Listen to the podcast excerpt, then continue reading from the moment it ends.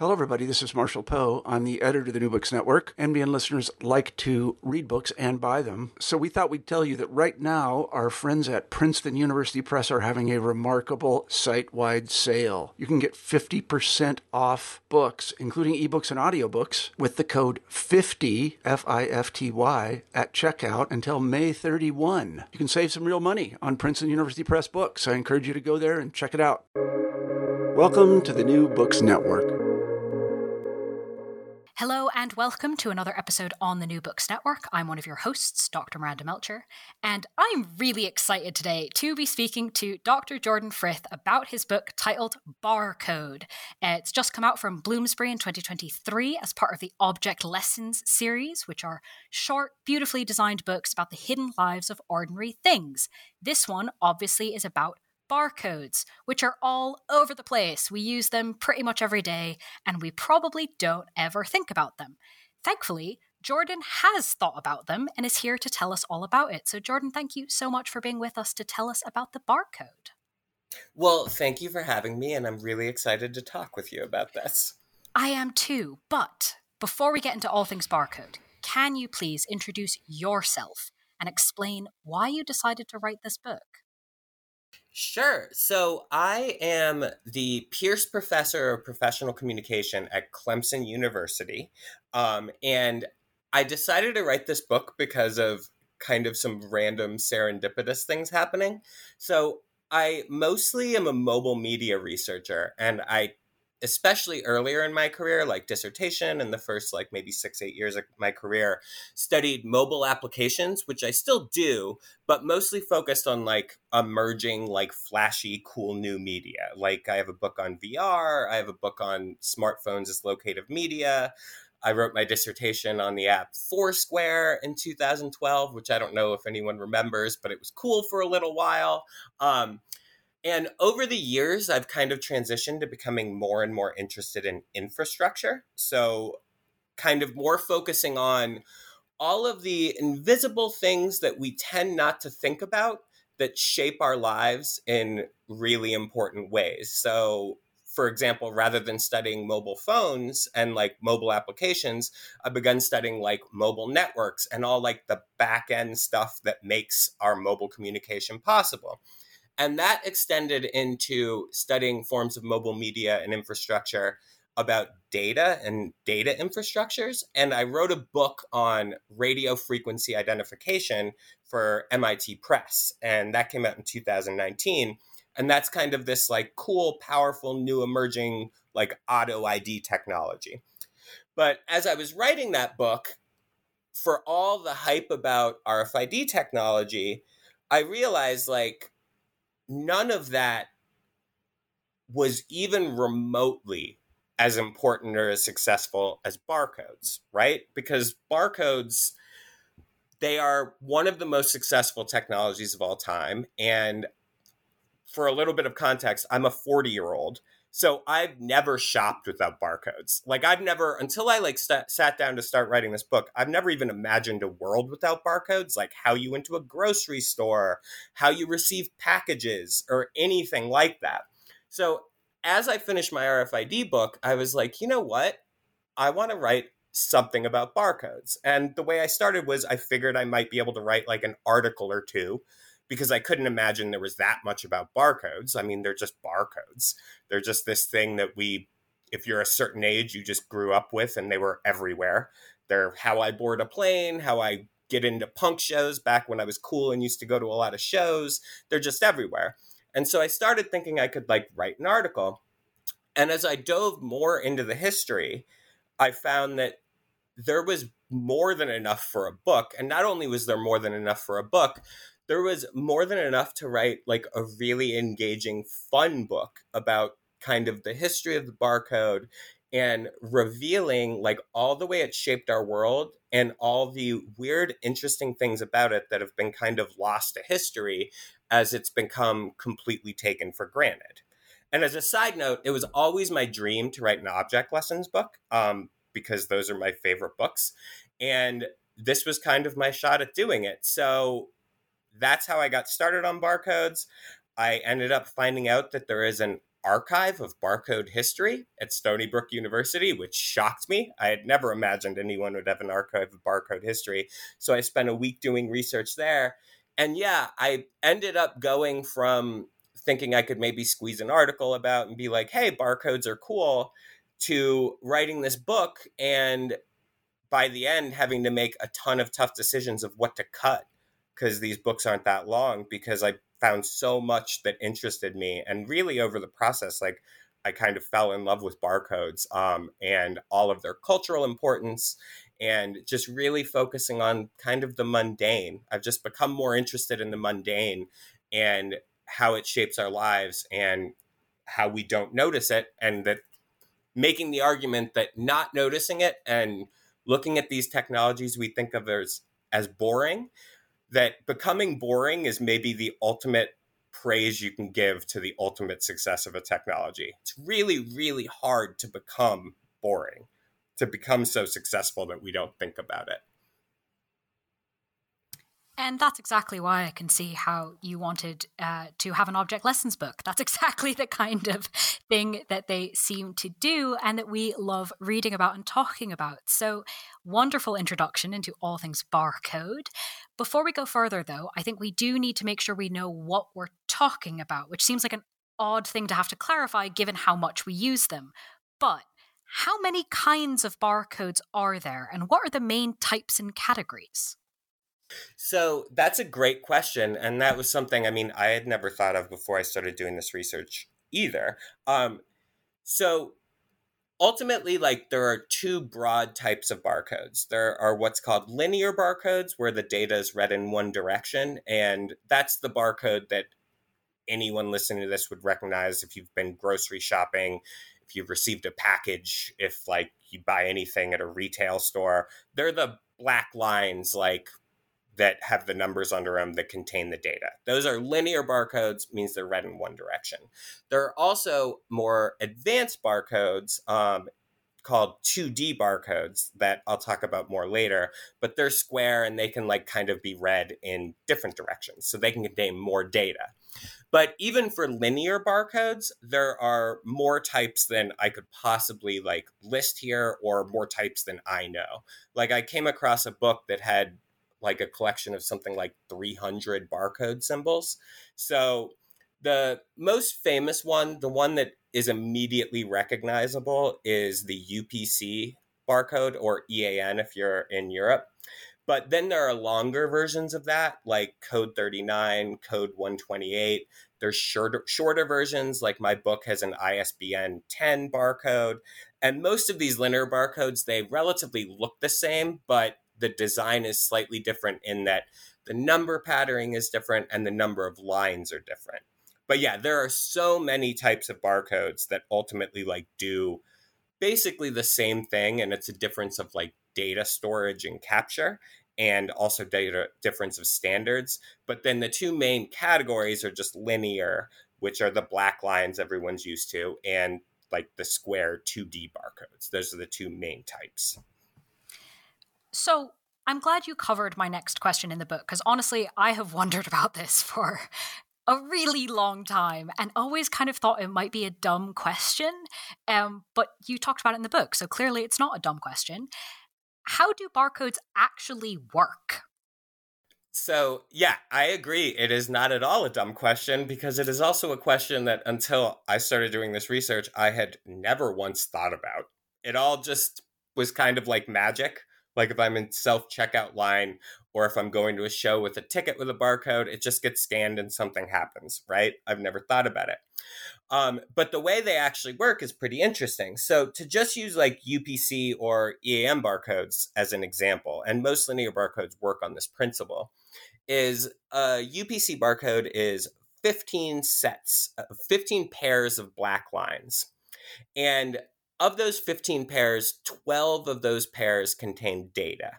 And then there's also three pairs. If you like look at one, the longer ones on the left, middle, and right, those are just guard bars for the scanners. Those don't really matter. But the other 15 pair, the other 12 pairs each contain a number. And the way the number is like determined is basically through a binary process where a scanner looks and it's looking for is there black ink or is there white space? And so two a black line next to a black line will represent a 6 based on like the width of each of those lines and the space between those lines, right? And every 6 is determined by a standards body, and so every 6 is the exact same like pairing of two different black lines of varying width, right? And varying space. And that goes from zero to nine. So the way a scanner reads a barcode is it just looks for those two pairs. A pair of fours, for example, has a certain width for each black line. A pair of three has a separate width. And it just decodes that through a binary process and pulls the numbers out of it. So for a UPC barcode, all it contains is 12 digits, which are written underneath it, but the it's just written underneath it in case the barcode tears. But each pair, each of those 12 pairs of lines just dictates a number, which is set by a standards body, which is read automatically. And then that is fed into a database system where it pulls up the record. So there's nothing in the barcode about most barcodes about prices or expiration dates or anything like that. It's purely an identification number based on like the patterning of lines. And as a sign, I probably got like way too into my research and ended up learn liking barcodes too much. You can actually train yourself to read those lines if you try okay, really I hard. This. Yeah, you can. Um, I mean, I could do it with like a resource thing next to me. I couldn't do it off the top of my head. But yeah, they're always the same. So you can train yourself to look at a barcode and be like, well, that width of that black line and then that much space and then that thin black line is this number. A human ostensibly if they had too much time on their hands could train themselves to read the barcodes like just based on the width of the lines. So ultimately it's just patterns of lines and spaces grouped into pairs and each of those pairs represents a number from 0 to 9 like that's ultimately all that it is and it's had just a major impact on everything just through that kind of like binary process of decoding um, whether what it's looking at is black or white. Hmm all right. Before i get too dragged into the idea of being able to read barcodes myself we will move on. Um, i'd love to ask you mentioned earlier um, RFID tags and all sorts of other kind of things in the automatic identification and data capture category that can do a lot more than a barcode. They can hold a lot more data. But you already mentioned kind of well, but barcodes are the ones that win. Barcodes are the ones that have magically become things we don't even notice. What benefits do barcodes have over more powerful things within their own category? So, yeah, I think that's a really good question. And it's something I grappled with a lot in my work because one of the most interesting things to me about barcodes is the first UPC barcode was scanned in 1974 on June 26th at a grocery store in Troy, Ohio. Um, and then in Europe, it was a couple years later, it went through a similar process. And it's amazing to me that that first UPC barcode, um, which was on a pack of gum, which is now in the Smithsonian in Washington, is essentially the same exact barcode that you would scan at a grocery store today. It is a 50 year old technology that more or less has remained completely unchanged as everything else has changed around it. Like it really hasn't changed. Um, and in that time, we've come up with much more advanced identification processes for items.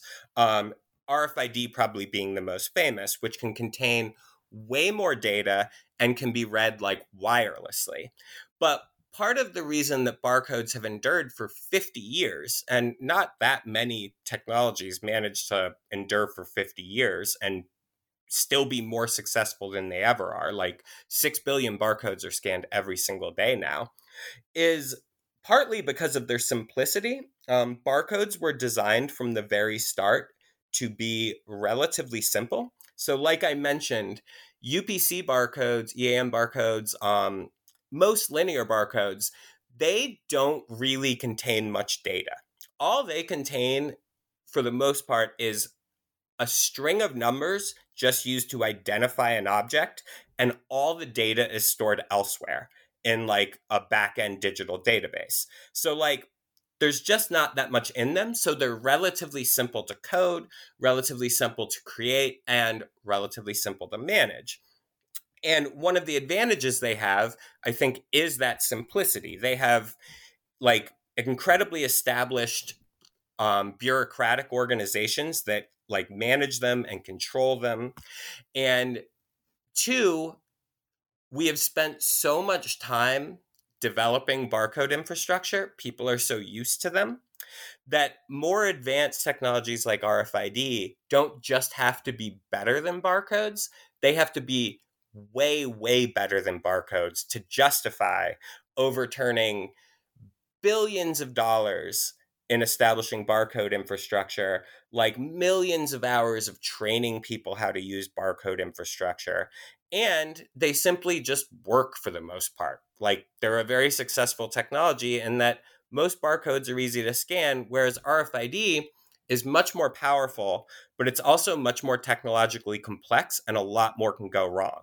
So it's kind of that old adage that if you keep something simple, there's not much that can screw up with it um, wireless identification technologies, you can run into issues with radio waves don't pass well through water or metal or things like that. Whereas barcodes, it's just the same, basically the same type of laser and the same patterns of lines and spaces that people were using in the 70s, you can still use today. And so to get rid of them, to replace them, and lots of people have predicted they were going to get replaced die and things like that. Um, so my last chapter is called Misplaced Eulogies, and it documents like four moments in history where people like were like, well, this is going to be the barcode killer and it hasn't happened. And I think it's just a combination of barcodes are pretty simple in work and we're very used to them. So replacing everything we've built to support these global barcode structures is going to take a lot of work and for it to be worth it it's going to have to be something that is a lot lot better than the barcode. And at least as of yet nothing has come around which is why we're still buying groceries with a 50 year old technology. If it's not broke don't fix it right? Yep it's still and, doing what it needs to. Yep and it would cost a lot of money to replace it and so people aren't that excited to spend money or train people for new things. Right. Um now we've I've been asking you about the barcode and you've been helping us understand sort of what it is and how it works with the implicit assumption that what it looks like, even with all the different kinds, the kind of basic one, the one that we all see at the grocery store, um, isn't something to ask about in and of itself. And of course, this is completely wrong because, as you document in the book, the fact that it is linear with little black and white lines and a little rectangle was not inevitable.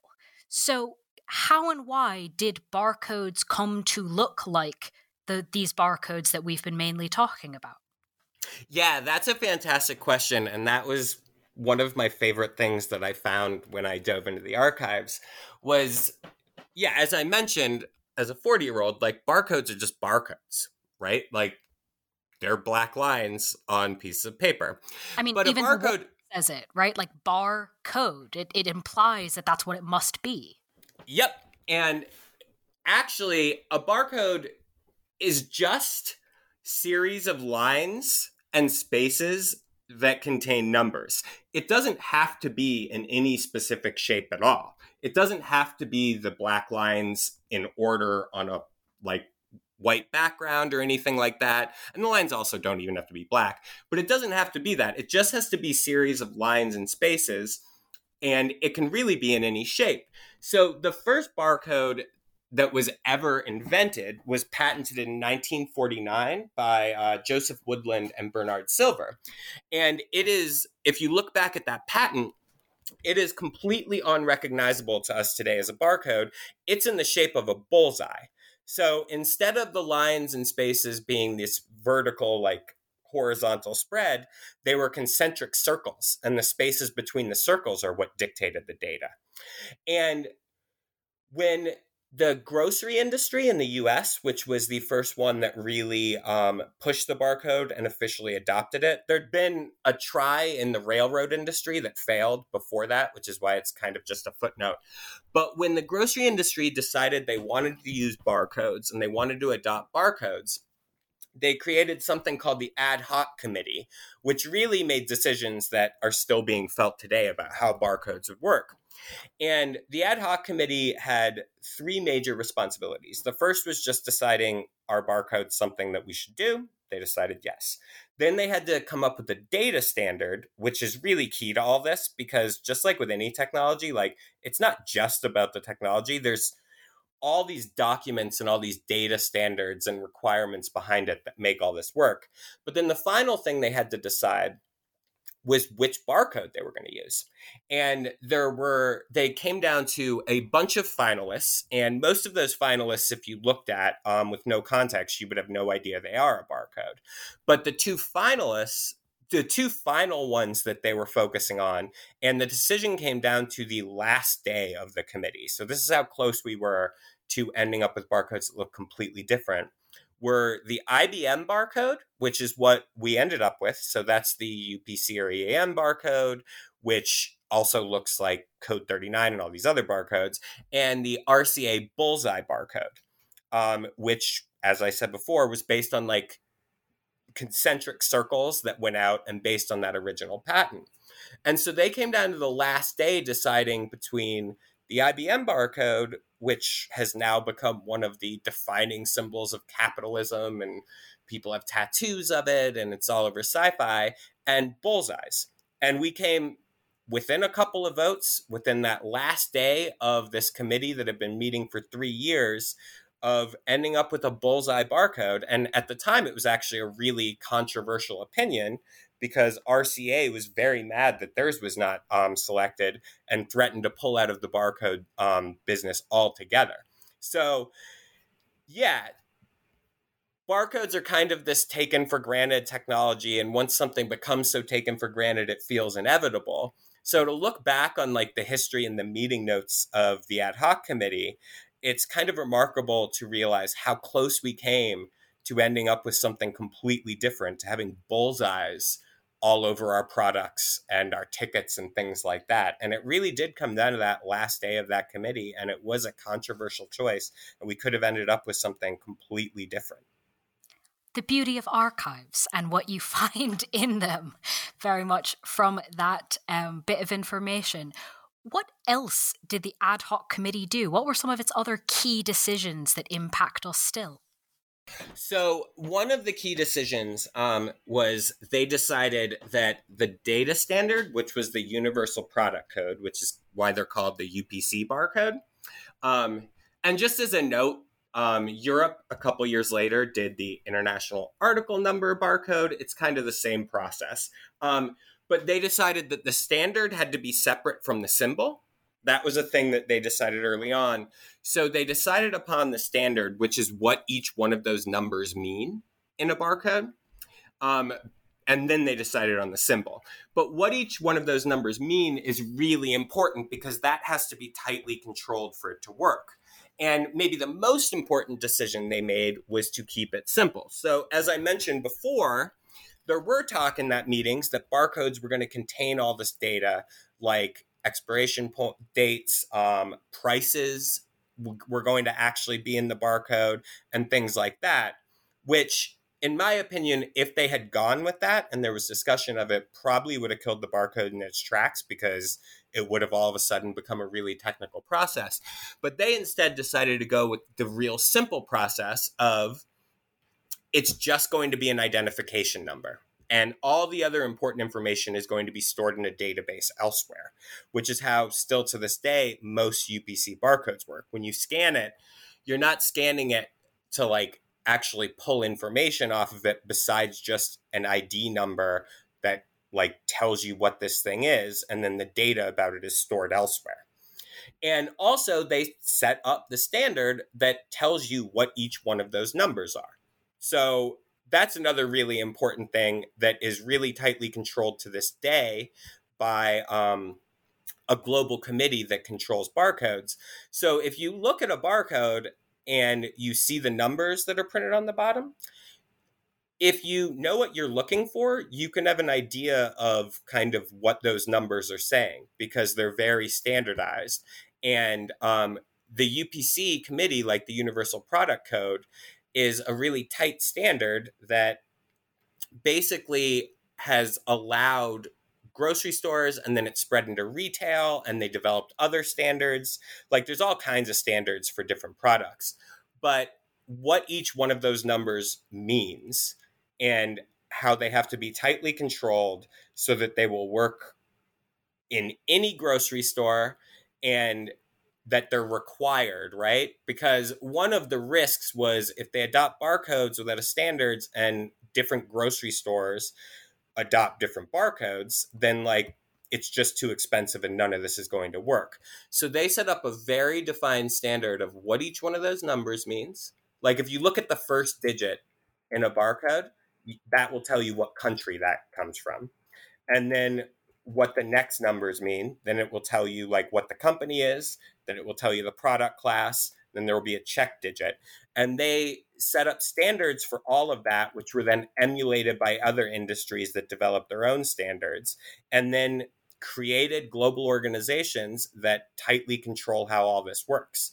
And all that really goes back to meetings of a bunch of grocery executives in like the 1970s, none of whom, from reading archival notes, had any idea that they were doing anything this important. Like, that was another fun thing. Like, they all thought they were doing something important. None of them, based on anything I found, would have imagined that you would be talking to me on a podcast about barcodes more than 50 years later and that this would still be a thing. But yeah, they set up the number standards, they chose the symbol, and while other industries use different symbols, other industries use different numbering standards, most of them are based on those decisions made by a bunch of grocery executives in the early 1970s in random boardrooms. So bureaucracy, hey? Like bureaucracy and bureaucracy and meeting minutes sometimes can tell you a whole lot about how like the world ends up getting shaped in ways people probably never realized at the time. And that's exactly one of the things my own research looks at in a completely different realm. And so it remains very, very true whether you're talking about barcodes or peace treaties. So fascinating to get a little bit of an insight into those boardrooms. Um, I'd love to pull on a thread you briefly mentioned earlier the idea that some of these decisions uh, were controversial, that the barcode has faced some opposition later in its life as well. What are some of the controversies and pushback that barcodes faced after these decisions were made and they was launched into the world? And then why do you think that the barcodes weren't taken down? Yeah, so I had had no idea that anyone had ever cared about barcodes as like a controversial technology until I started my research. And actually in the 1970s in the US, they were extremely controversial. They led to national protests and boycotts and Senate hearings and state legislature hearings. Consumer groups came pretty close to stopping barcodes in their tracks. And part of the problem was um, reading Stephen Brown's really fantastic history of the ad hoc committee. He was actually on the ad hoc committee. Um, the ad hoc committee consulted with a ton of different groups involved in barcodes. So they consulted with grocery store owners, with retailers, with um, packagers, with printers who actually had to print these things. But one group they did not consult with very much was consumers. And part of the reason was that just no one on the committee thought consumers would care, right? But when the barcode was released in 1974, protests began almost immediately from consumer groups against barcodes, led in part, and it's one of those things where like it's impossible to kind of tell how things would have been different, but it is possible like if it was not for a woman named Carol Tucker Foreman, these protests might not have gone anywhere. But Carol Tucker Foreman was the head of the Consumer Federation of America in 1974. And she was someone who um, the ad hoc committee members later would con- refer to as a formidable adversary they were unprepared for. And she immediately went on like a nationwide tour to warn consumers about barcodes, to protest barcodes.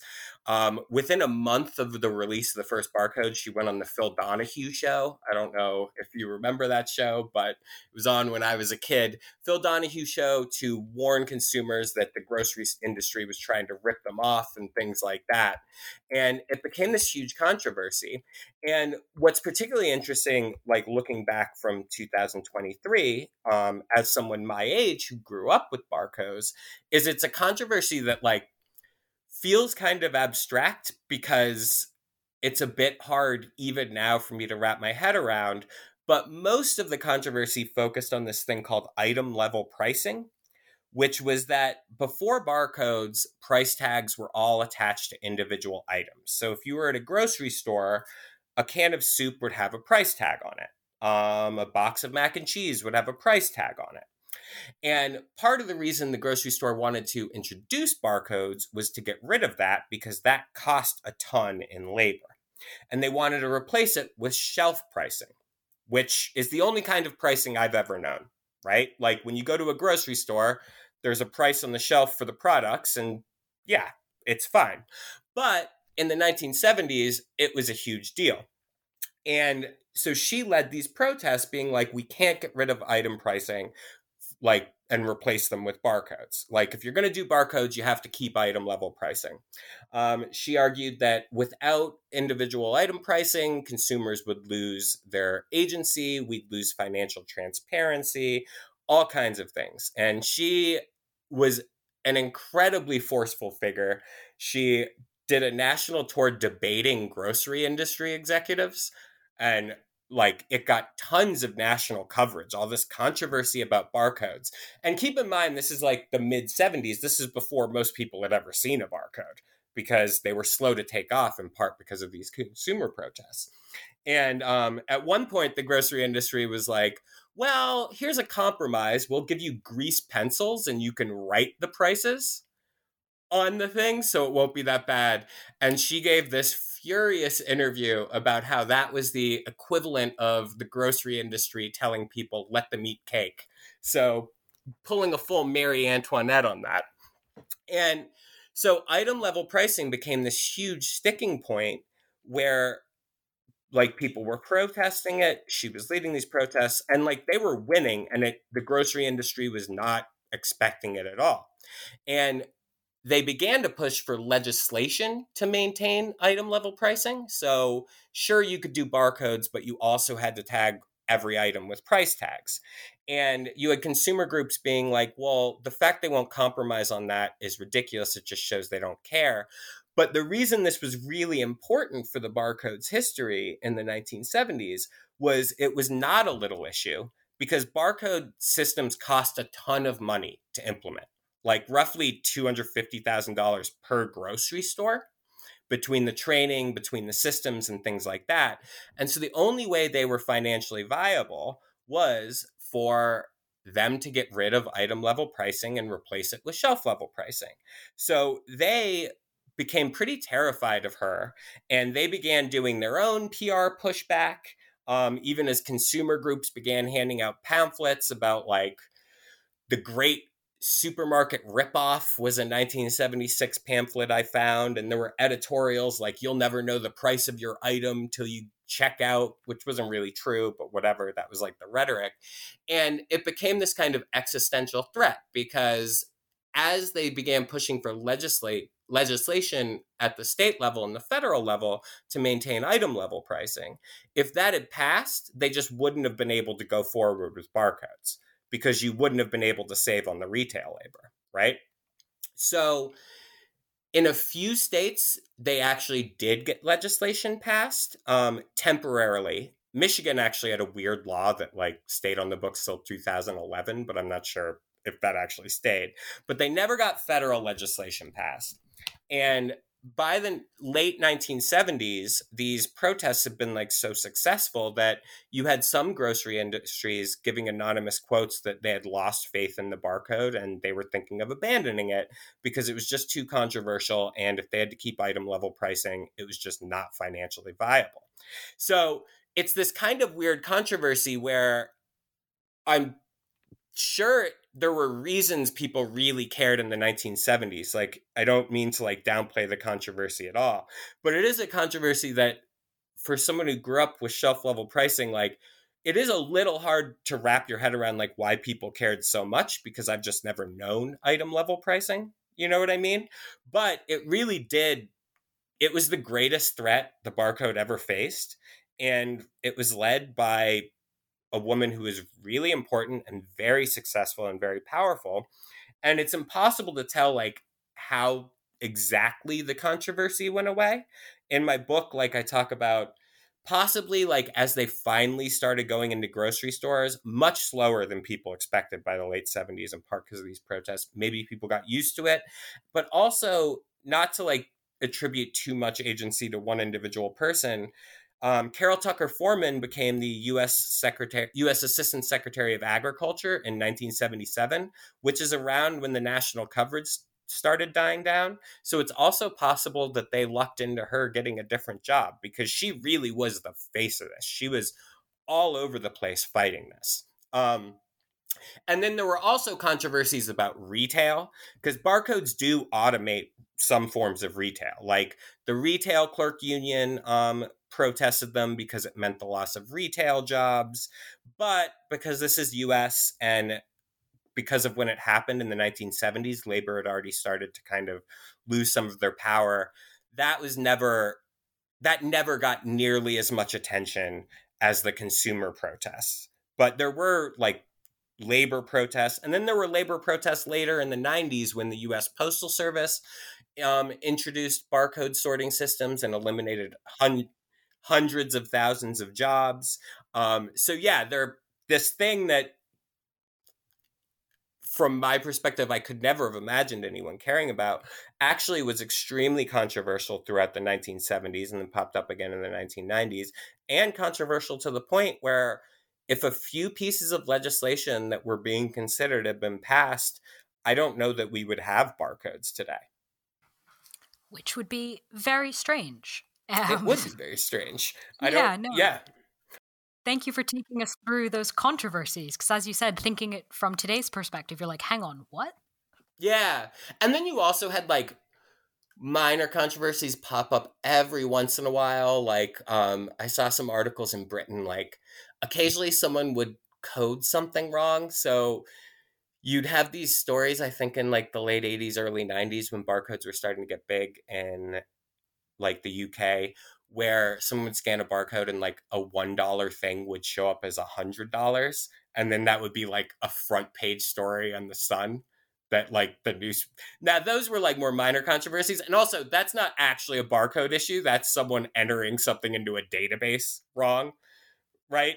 And almost certainly like not intentional but you'd also have like minor blips of controversies like of someone just entering data wrong which those were never as impactful and also like let's be honest consume like people typing in prices by hand can type them in wrong too and barcodes are far more accurate than someone typing each price but you'd also have minor ones like that but the big ones were the consumer protests about item level pricing um, and things like that in the 1970s in the US that really came close to like actual like legislation. Like there was a US Senate hearing that Carol Tucker Foreman um, was one of the lead witnesses on about the possibility of federal protections of item pricing.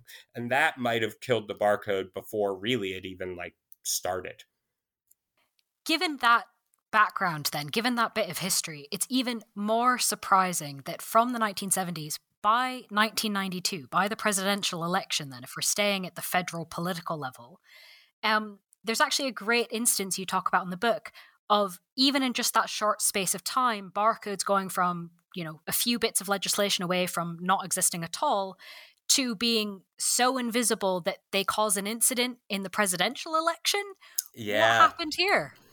So yeah, um, so that legislation, it might have still worked, or barcodes might have still worked, but it's possible it's not because what happened with barcodes was by the 80s, they had begun to pick up in the grocery industry after like disaster in the 70s like people just weren't adopting them and then also in the early 80s based on the grocery store model they were adopted by like the department of defense by the automotive industry and slowly spread into logistics into like shipping and stuff like that throughout the 80s but by the 80s they began to like grow exponentially in the US so by the late 80s, more than 50% of grocery stores were using barcodes, which was just a massive increase from a decade before.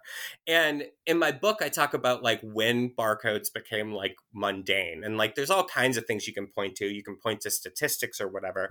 But I actually use the 1992 presidential election to kind of make the case that, like, at least in the US, that was kind of when they became like a sign of just everyday America. And what happened which is actually really interesting.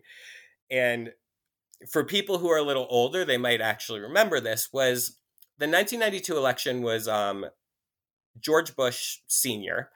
versus Bill Clinton versus Ross Perot running as a third party candidate. Um, and Bush Sr., at the time, for the dynamics of the election, it was almost hard to find Democrats to run against him like in the primary because post Gulf War, about a year and a half before the election, he had like a 90% approval rating. He had one of the highest approval ratings of any president ever.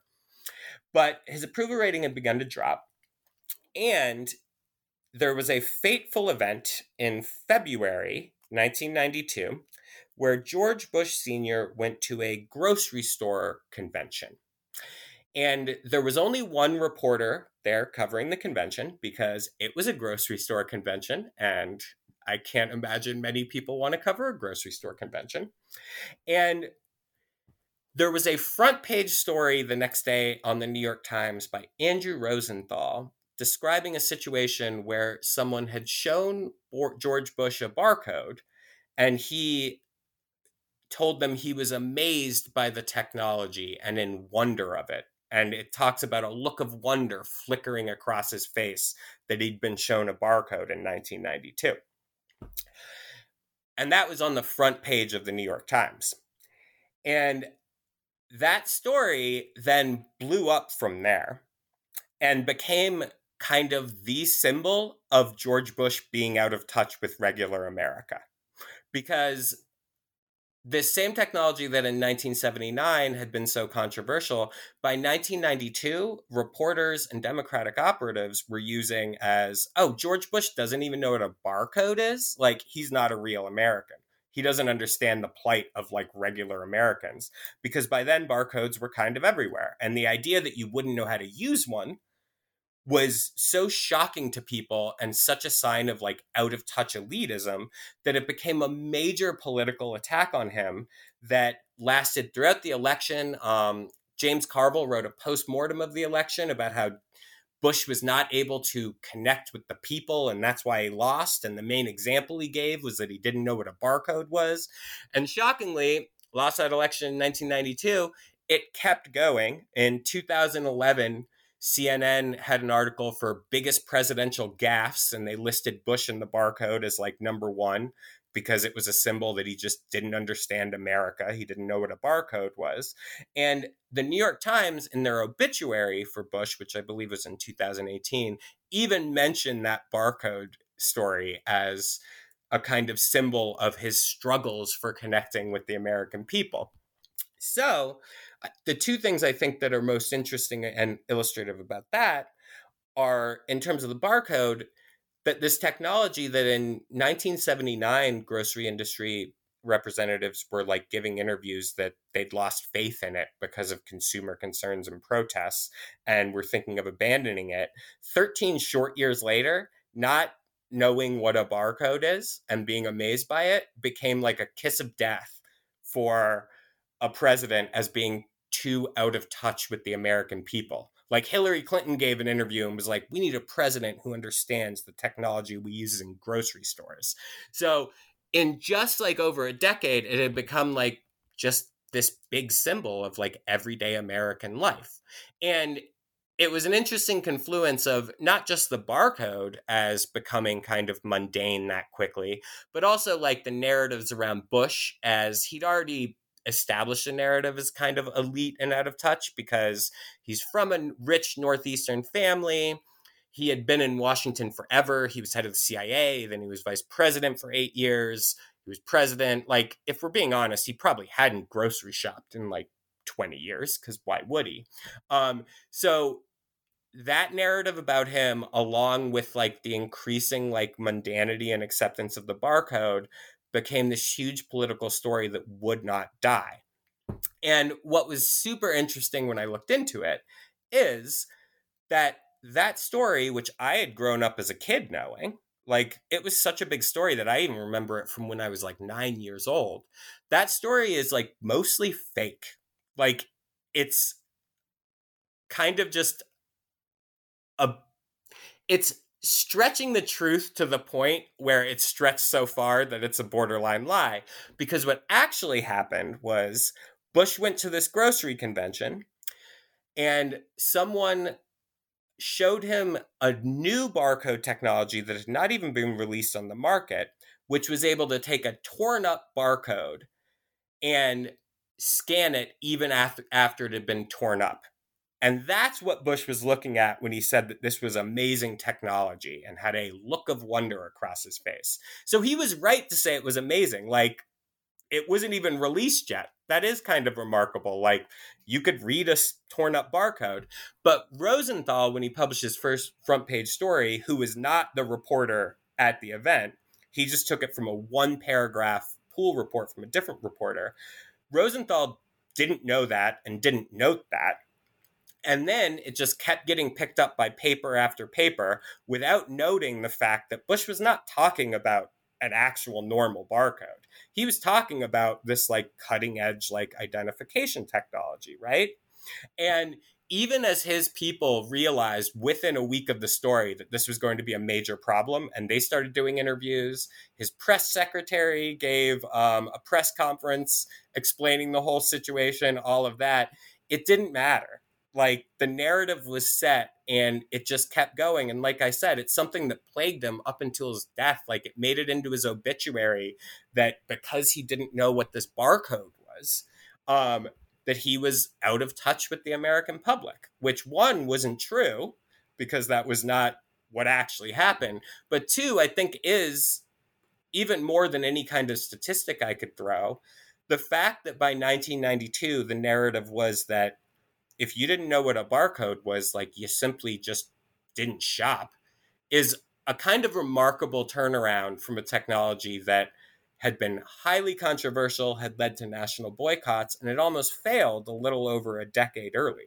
So it was really like kind of that quick, at least in the US. Um, it was different in other places, but at least in the US, that it made that turn that quickly that it became a huge part of a presidential election where it was just a narrative that wouldn't die and followed George Bush Sr., like literally into his New York Times obituary 30 years later. That is pretty intense. It um, is pretty intense. yes, and, and definitely um, makes the point about the ubiquity of barcodes. Um, on the point of intensity, object lessons, for anyone who's not aware of what these books look like, they're quite cute and small. Um, I don't have particularly big hands, but they sort of fit in the palm of my hand quite nicely. Um, these are not the books necessarily where one would open a chapter and go, oh, there's a biblical quotation staring at me in the middle of this book. Why does chapter six start with a biblical quote? So, yeah, I also am not the type of writer who ever thought I would be starting a chapter with a biblical quotation.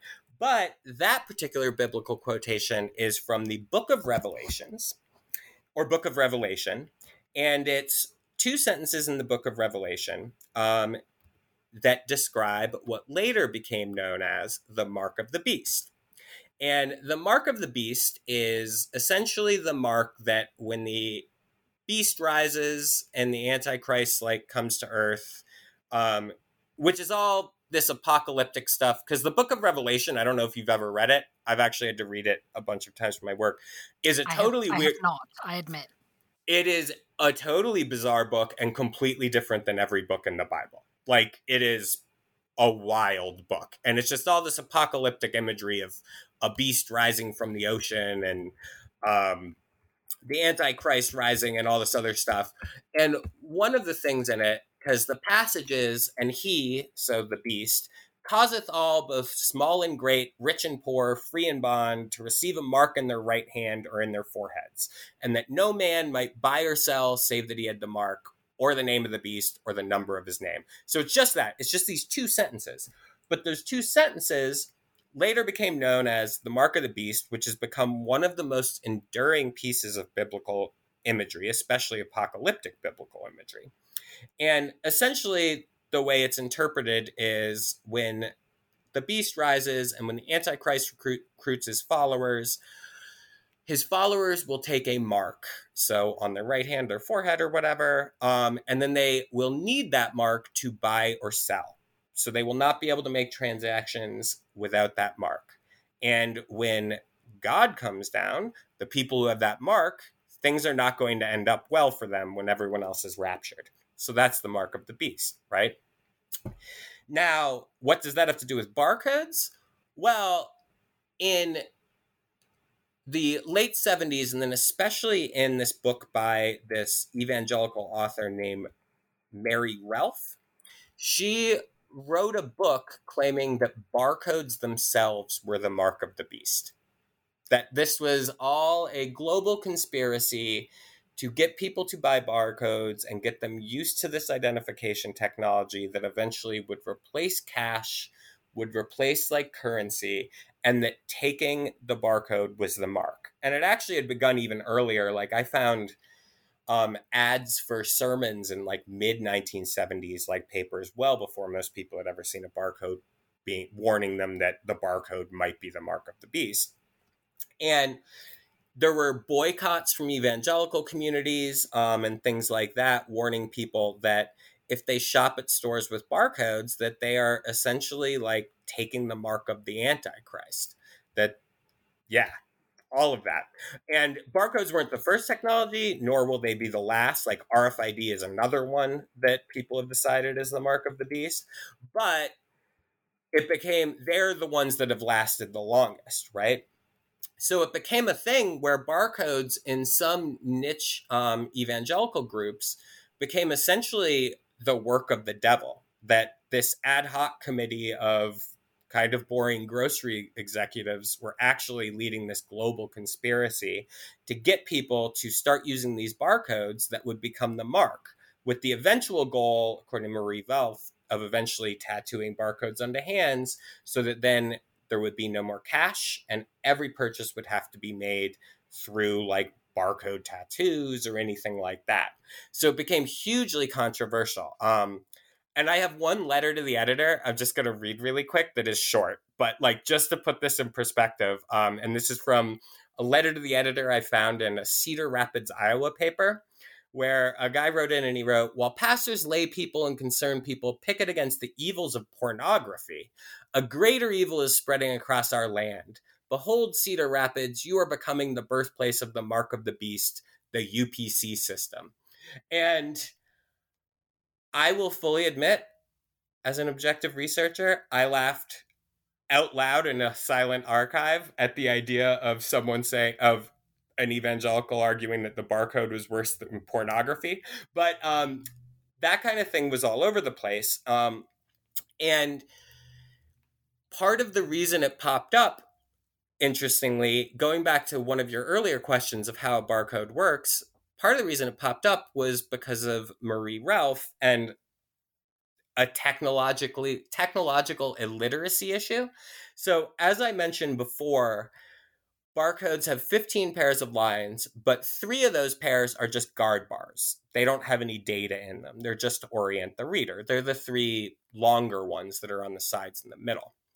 She looked at the barcode and in what she describes as a moment of divine inspiration from God, she decided that those three um, guard bars all represented the number six. So that secretly, the grocery store had it embedded 666 in every single barcode you used in the US or Europe. As a way for you when you're purchasing a project product to essentially engage with 666 the number of the devil right?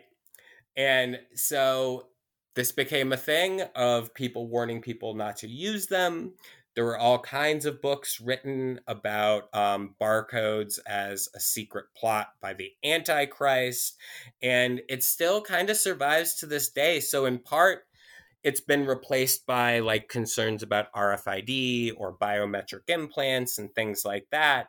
But even to this day, when Joseph Woodland, um, the father of the barcode, one of the two men on the original patent, when he died in 2012, the comment sections on his eulogy were just filled with like kind of vile comments about how he was like working for the devil and how he'd introduce the mark and he'd introduce 666 into like American society and all of that. So even that has not fully disappeared.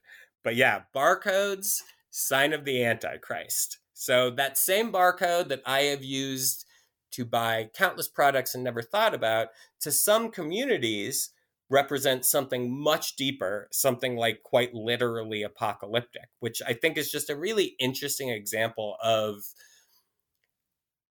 kind of the malleability of cultural imaginations of technologies, right? That like you never know, like certain groups, these technologies, even ones that seem so mundane to so many of us, can take on these like much deeper meaning based on these like kind of advanced literacies of biblical texts of like what the mark means that to most of us just seems almost like a foreign language. And so yeah, I have a chapter on the mark of the beast and tracing that history and kind of the impacts of it. And it never really like threatened the barcode, but it is something that still endures. You can still find websites today that talk about the barcode as the mark of the beast and most of them still use uh, Marie Relfe's thing of misreading the guard bars as each being a six and a bunch of grocery executives embedding 666 in every product you buy.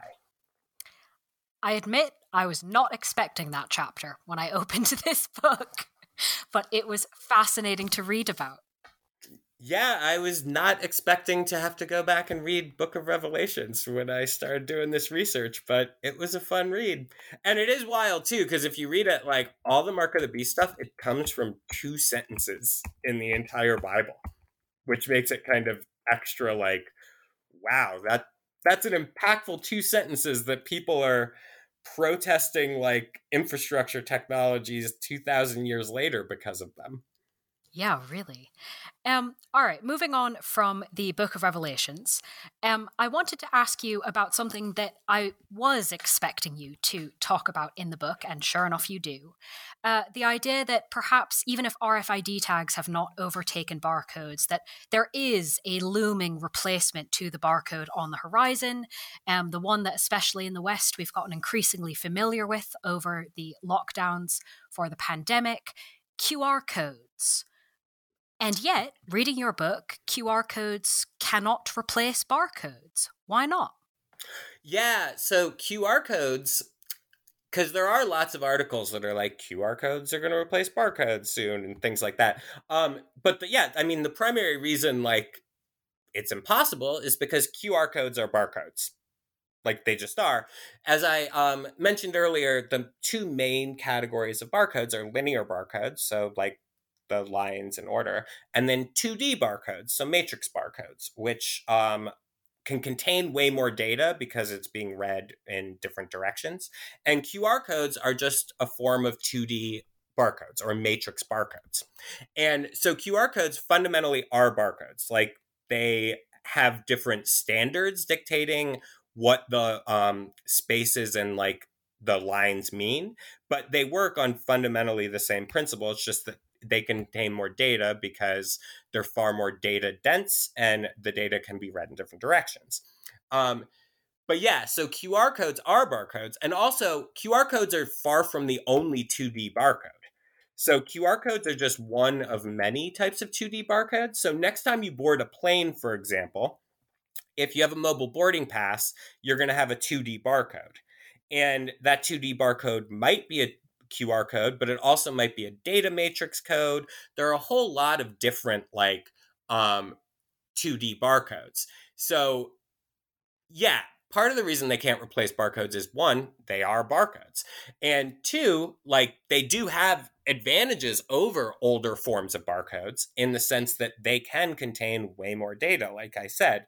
And in the 90s, there was a whole bunch of articles in the barcode industry about how um, the 2D wave was going to replace linear barcodes because they were more powerful.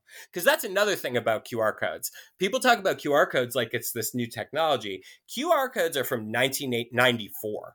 They were invented by the Japanese automotive industry, and they were one of many um, 2D barcodes, many of which still invented and began being invented in like 1989.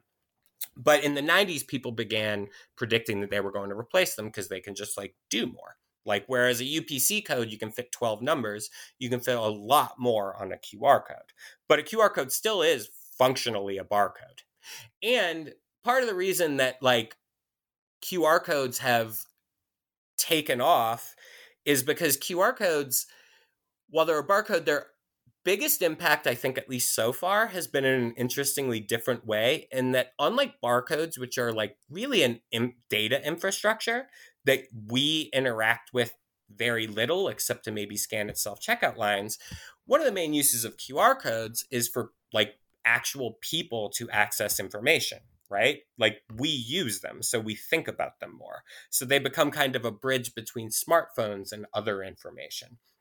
And QR codes themselves, just like the barcode um, in more traditional, like linear forms, they have a super interesting history as well. So I have a chapter on QR codes where QR codes they're from 1994 and I don't know if you remember, but in like the mid 2000s, they started getting hyped as like the future of everything. Like there were all these articles like the future of marketing. And I remember QR codes were like showing up on newspapers. And I remember when I started as a PhD student in 2008, a professor who was maybe trying a little too hard to be cool had like QR codes on this syllabus. Um, and so they were hyped huge in the mid 2000s and then they died so hard that they became a literal joke because they became a stand-in for technologies that nobody wanted that were pushed on us um, because if you remember pre-covid qr codes had mostly disappeared except in a few cases in the west. It's different in china especially. I'll get to that in a second. But um, they went from this super hype technology, this new form of 2D barcode that people were going to read on their phones everywhere, to being like jokes in stand up comedy, jokes on late night show. There's this great book called QR Codes Kill Kittens from like 2013 and it's a book that documents some of the absolute most bizarre ways companies tried to use bar- QR codes that were all way worse than just doing a Google search. And so by like 2013, 14, there were countless articles, some of which I cite in my book, declaring that the QR code was dead and that the QR code was now the stand in for technologies that are pushed on us that no one's ever going to use, right? And then they came roaring back in the COVID pandemic. But as a quick aside, like all the eulogies for QR codes being dead, those are all like very Western centric because even as QR codes had become a joke in the US, they had become like an absolute essential backbone of like the Chinese micro financial system. So in China, um, they're part of one of their major um, social media apps is basically how people like exchange money. And so they're everywhere in china. So even as they were being cl- declared dead in the us they were like absolutely exploding in east asia and some other parts of the world but in the west they came roaring back during covid like i'm sure you noticed that now they seem to kind of be everywhere you see commercials with them with asking you to scan a QR code. They began popping up on menus. They began being used for um, COVID like contact tracing protocols. And really, it took like a global pandemic for them to come back. And it wasn't just the global pandemic, it was also that um, Apple and Android made it so that the camera app could scan QR codes without using a separate app. But what was really interesting to me when I was like looking at that history is part of what led to like the explosion of QR codes during the COVID pandemic was a misunderstanding of COVID from the earliest days of the pandemic that kind of refused to die. And that was the whole COVID spreads through contact. So I don't know if you mm. remember like the first months of the pandemic when like our messaging was like wash your hands 10 times a day like don't touch anything all that stuff. Like i remember trying to find hand sanitizer in the town i live in and it was sold out everywhere. And by early summer it turned out that scientists had realized like that probably wasn't true that it was airborne or spread through saliva and that it was not spread through touch, shaking hands or touching a menu was a very unlikely way you were going to get COVID. However, that had still stuck in people's head, so you still had it and it just wouldn't go away.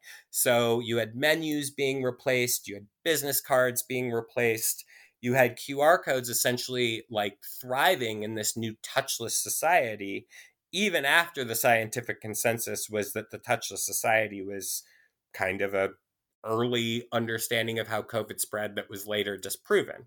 And from there, people have gotten more and more used to them, and companies have become less and less silly in how they use them. And so from 2020 to 2021, I think the per, the number of barcode QR codes that was scanned jumped by more than 25% which is a pretty remarkable like number for any technology, but it's an especially remarkable jump for a technology that was 30 years old at the time, right? Because QR codes are from 1994, they're not new. And so for a 1994 technology in the West, they had already thrived in like um, China, but in the West, for them to have like their huge jump almost three decades after they were um, first invented and first released is kind of remarkable. And it was this big confluence of factors of the focus on no touch, and then four places, unlike the U.S., that did contact tracing and required vaccine thing vaccine um, confirmation.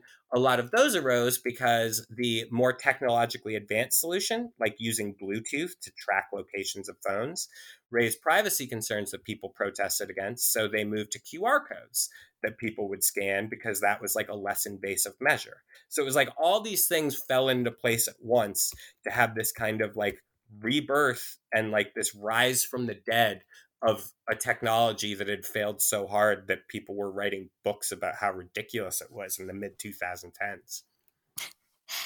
And that story, I think, amongst all the other ones, um, really helps explain the comment you made right at the beginning of this interview of you thought maybe it would be an article and then actually you had to cut loads out because um, turns out barcodes have so much to talk about. Um, perhaps this is asking too difficult a question given that uh, what you've already told us on that point. But if you did get one more chapter to add, for example, or a few pages in addition, if you could add one thing back in that you had to cut, what would it be? So, if I was writing, this is not my one thing, but if I was writing like a much longer book, like a 350 page book, I would have looked more like at the history in Europe and Japan, which also like invented barcode standards, even though eventually they were made to be all interoper- interoperable. Like I focused on the US and like the UPC because that's what the space was for, and it would have just got really messy. But actually, if I were to like, I actually have two things that I would have loved to written, write a chapter on. One, barcodes are actually a really essential piece in the history of patent trolls because there was this guy um, who arguably was either, depending on what you read, one of the great inventors of the 20th century or a complete scam artist. And he made millions of dollars off patents. He has the most patents in history. Um, but he never invented anything. So he just had all these patents and then just didn't like make anything. And one of the things, his name was Jerome Lemelson. The patent lawsuits that ended up getting him the richest were he started suing like Japanese companies and like some American companies that he had a patent for something that kind of described a thing like using barcodes to like scan things in an assembly line as they passed by. He never built this thing. And let's just say it's pretty tenuous, the tie. But he ended up like settling with these companies for tens of millions of dollars. Or no, over a hundred million dollars in the 1990s. He settled for all these companies for suing them related to these like barcode systems used in like assembly lines. And after his death, actually, those cases were overturned, right?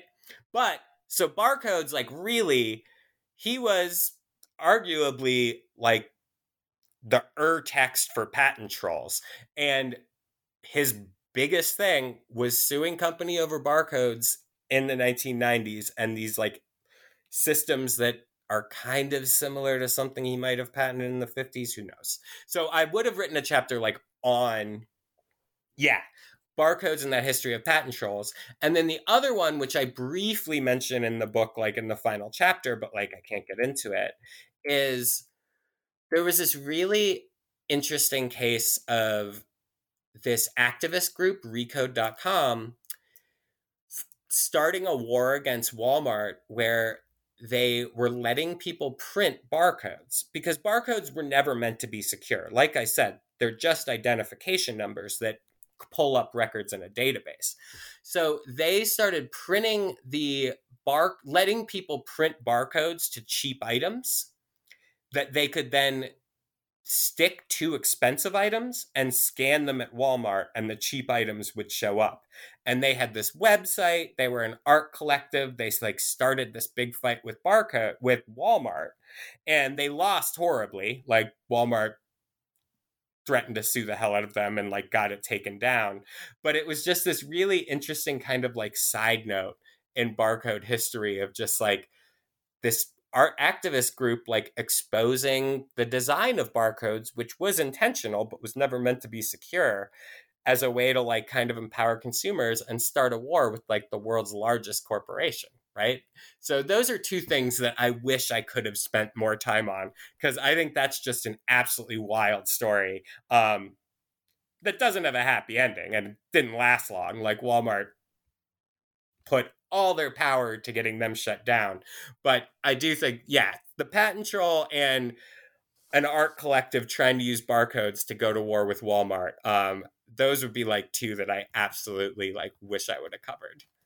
So clearly, there is more material on barcodes. Is that what you're working on next? A sequel? Um, I'm not working on a sequel necessarily to this book, but I do think I might turn some things into like more public facing articles because I'm trying to write more for the public. So I have a chapter on like um the cultural imaginations of barcodes. So like barcodes and dystopian science fiction. I'm working on an article in that, which is in the book, barcodes and tattoos. Like there's all these interesting barcodes and architecture. People have built buildings based on our barcodes. So I am like kind of working on now that with more space going into more depth on all those things because while I have a full chapter on it, like there's a lot to cover in those chapters. So that's one thing I'm working on. Um, and i'm also working on like studying this other kind of forgotten infrastructure the at&t like microwave relay network which was this hugely important like cold war infrastructure that went through 1950 to 1980s and some of the towers still stand even though they haven't been operational and i've actually done field work to visit them and i'm really interested in like what i'm calling like infrastructural ghosts these like communication infrastructures that people don't even remember what they were that they were important that are still standing kind of as ruins in our landscape that just no one even remembers what they were so yeah i'm working on like different infrastructural projects and also yeah working on kind of expanding on some things and like writing for a public audience about some of the things that I do cover in the book. Cool. All right, well, all of that sounds very fun. Thank you for the preview. And of course, listeners can read the book we've been discussing titled Barcode. Um, it's just been published by Bloomsbury in 2023. It's part of the Gorgeous Object Lesson series.